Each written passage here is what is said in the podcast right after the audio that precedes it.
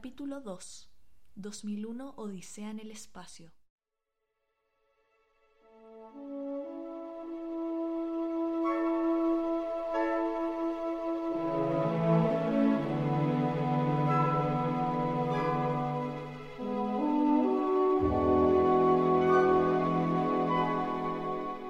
Un monolito mira al ser humano, lo acompaña desde su forma más básica hasta su renacimiento. Un monolito negro, perfecto, impoluto, nos observa mientras evolucionamos, pasamos desde la niñez a la adolescencia, a la madurez. Nos creemos dioses viajando por el espacio, somos capaces de crear vida inteligente y nos sentimos lo suficientemente divinos para poder controlarla. Un monolito estoico nos avisa con su sola presencia que la vida del ser humano comienza y al mismo tiempo termina, que esta vida es un ciclo, un uroburos eterno, un proceso de nacimiento y de muerte, de recomposición, de descubrimiento para volver a ser siempre solamente un niño, mirando todo con ojos nuevos y flotando por el espacio.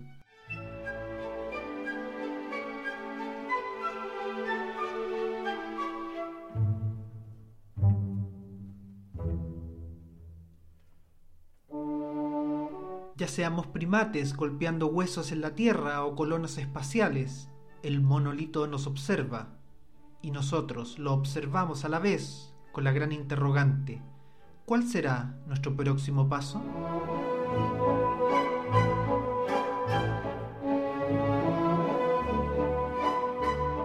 ...2001 Odisea en el espacio... ...es la octava película de Stanley Kubrick... ...director norteamericano que ganó su lugar entre los autores más complejos e interesantes del siglo XX, con títulos como El Resplandor, La Naranja Mecánica o Lolita.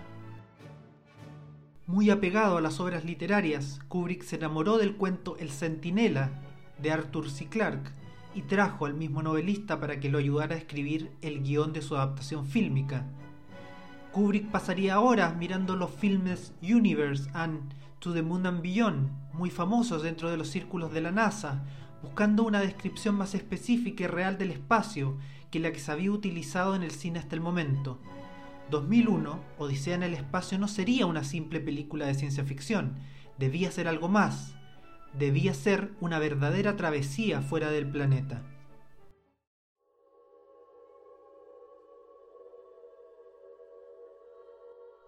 El resultado es un viaje de 90 minutos que nos lleva desde los primeros vestigios del hombre, los viajes al espacio y la trascendencia mental y física de la especie humana. La historia muestra cómo un particular monolito es descubierto por seres primitivos, antepasados del hombre, y su presencia coincide con el aprendizaje en el uso de las herramientas. El mismo monolito es descubierto muchos años después en la Luna, y cuando es investigado por un grupo de astronautas comienza a emitir una extraña señal de radio. Finalmente, vemos a dos astronautas rumbo a Júpiter y su batalla contra HAL 9000, la computadora que maneja la nave y que se vuelve contra sus creadores.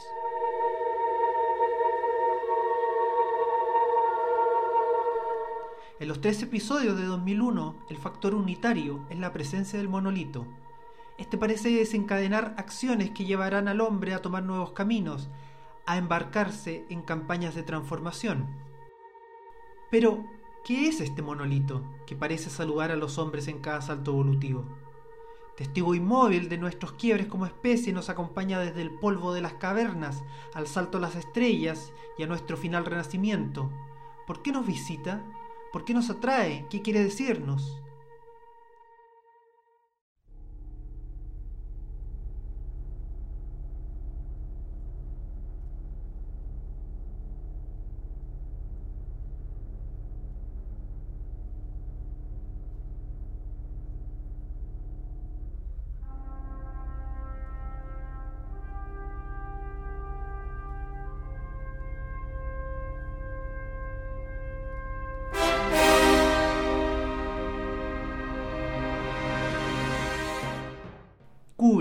Maestro de las sutilezas y las prestidigitaciones, parece haber escondido el significado dentro de la misma película. Este viaje de miles de años está hermosamente acompañado por la música de, entre otros, Richard Strauss con su obra Así habló Zaratustra. Esta canción está basada en la obra del mismo nombre del filósofo Friedrich Nietzsche. Casualidad, con Kubrick raramente es el caso. Mirad, yo os enseño el superhombre. El superhombre es el sentido de la tierra. Diga vuestra voluntad, sea el superhombre el sentido de la tierra. Yo os conjuro, hermanos míos, permaneced fieles a la tierra y no creáis a quienes os hablan de esperanzas sobreeternales. Son envenenadores, lo sepan o no. Son despreciadores de la vida, son moribundos y están, ellos también, envenenados. La tierra está cansada de ellos. Ojalá desaparezcan. Escribía Friedrich Nietzsche, el filósofo alemán, en 1885, año de la publicación de Así habló Zaratustra.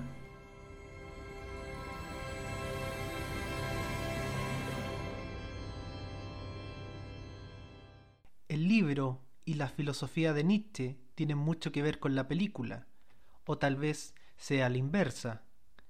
Nietzsche plantea que el hombre es un ser en constante evolución, pero que al mismo tiempo está incompleto. Al igual que los personajes de Kubrick, el hombre de Nietzsche camina hacia el superhombre, aquel ser que ha alcanzado un estado de madurez espiritual y moral superior al que considera el del hombre común. El viaje a las estrellas desde 2001 sería una metáfora para la búsqueda del ser humano de este superhombre, que deja tras de sí las ataduras de la religión y la moral impuestas por factores externos. Este superhombre se impone a sus propias normas morales, confía solo en su razón, en su mente, en aquello que puede ver, procesar.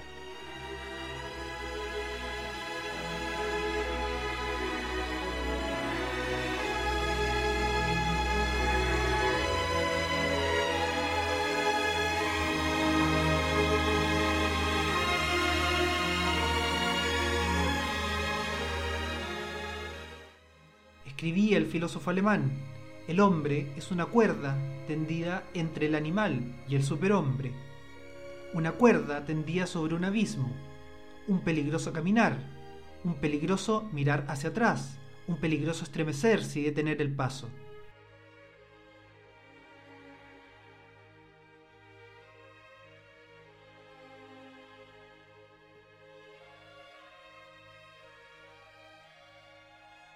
El viaje espacial de Kubrick termina en el lanzamiento del ser humano a un espacio desconocido.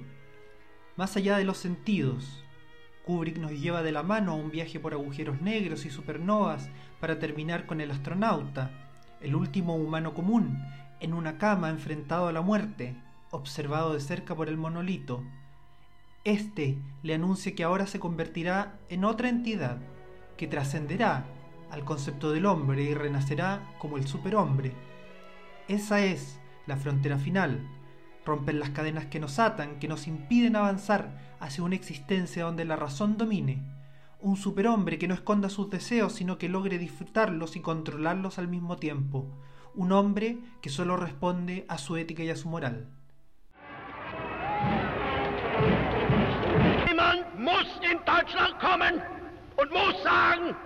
Den Frieden wollen wir, aber diese lehnen wir ab. Lamentablemente, todo escrito puede ser utilizado para la destrucción dependiendo cómo se lea. Adolf Hitler, figura fundamental del partido nazi alemán, transformó la figura del superhombre de Nietzsche en su propia encarnación, del ser ario perfecto, racista, xenófobo, pensó Hitler que lo que Nietzsche anunciaba era su propia llegada, que él era ese superhombre que marcaría las nuevas reglas para la humanidad.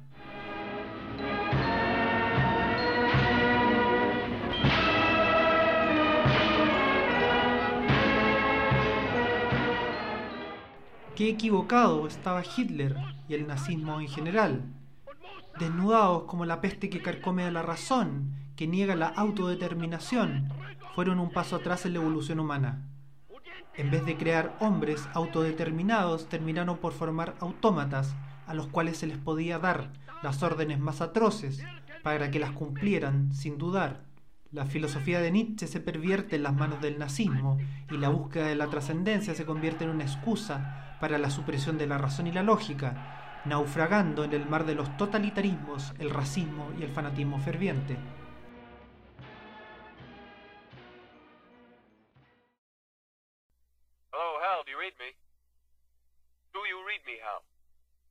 Affirmative, Dave. I read you. Open the pod bay doors, Hal. I'm sorry, Dave.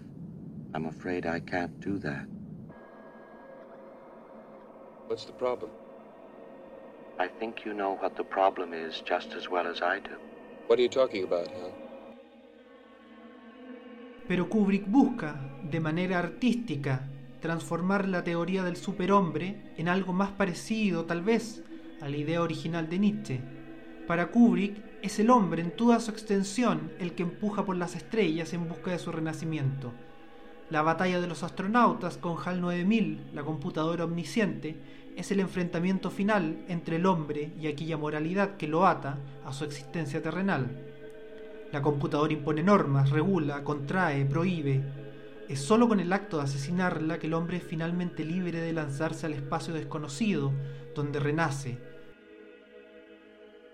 donde el monolito lo espera y donde puede volver a la Tierra, como lo muestra la última escena, transformado en un bebé gigante iluminado que ha trascendido los límites de la humanidad. La era del hombre ha terminado, comienza la era del superhombre, o por lo menos así Kubrick lo relata.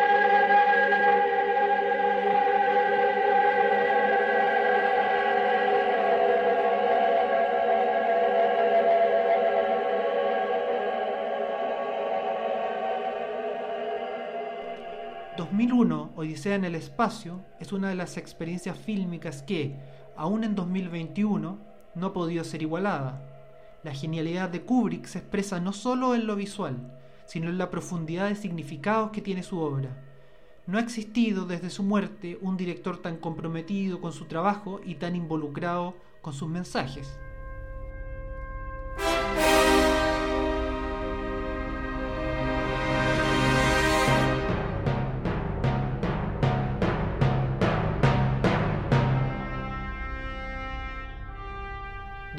2001 dice en el espacio sigue siendo hasta hoy el libro de la evolución, según Stanley Kubrick, y no se le ha desgastado ni siquiera una página.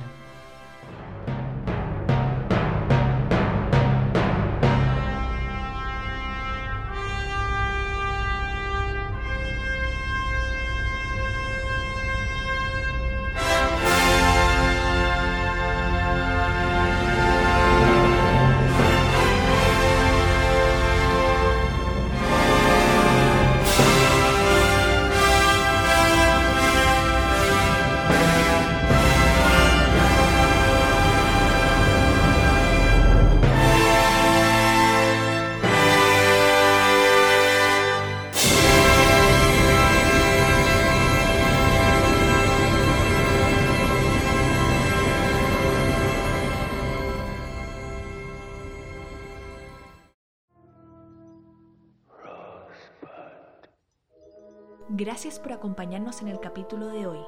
Recuerda seguirnos en Spotify. En el próximo capítulo hablaremos de la película Day Live de John Carpenter. Nos vemos el 28 de junio.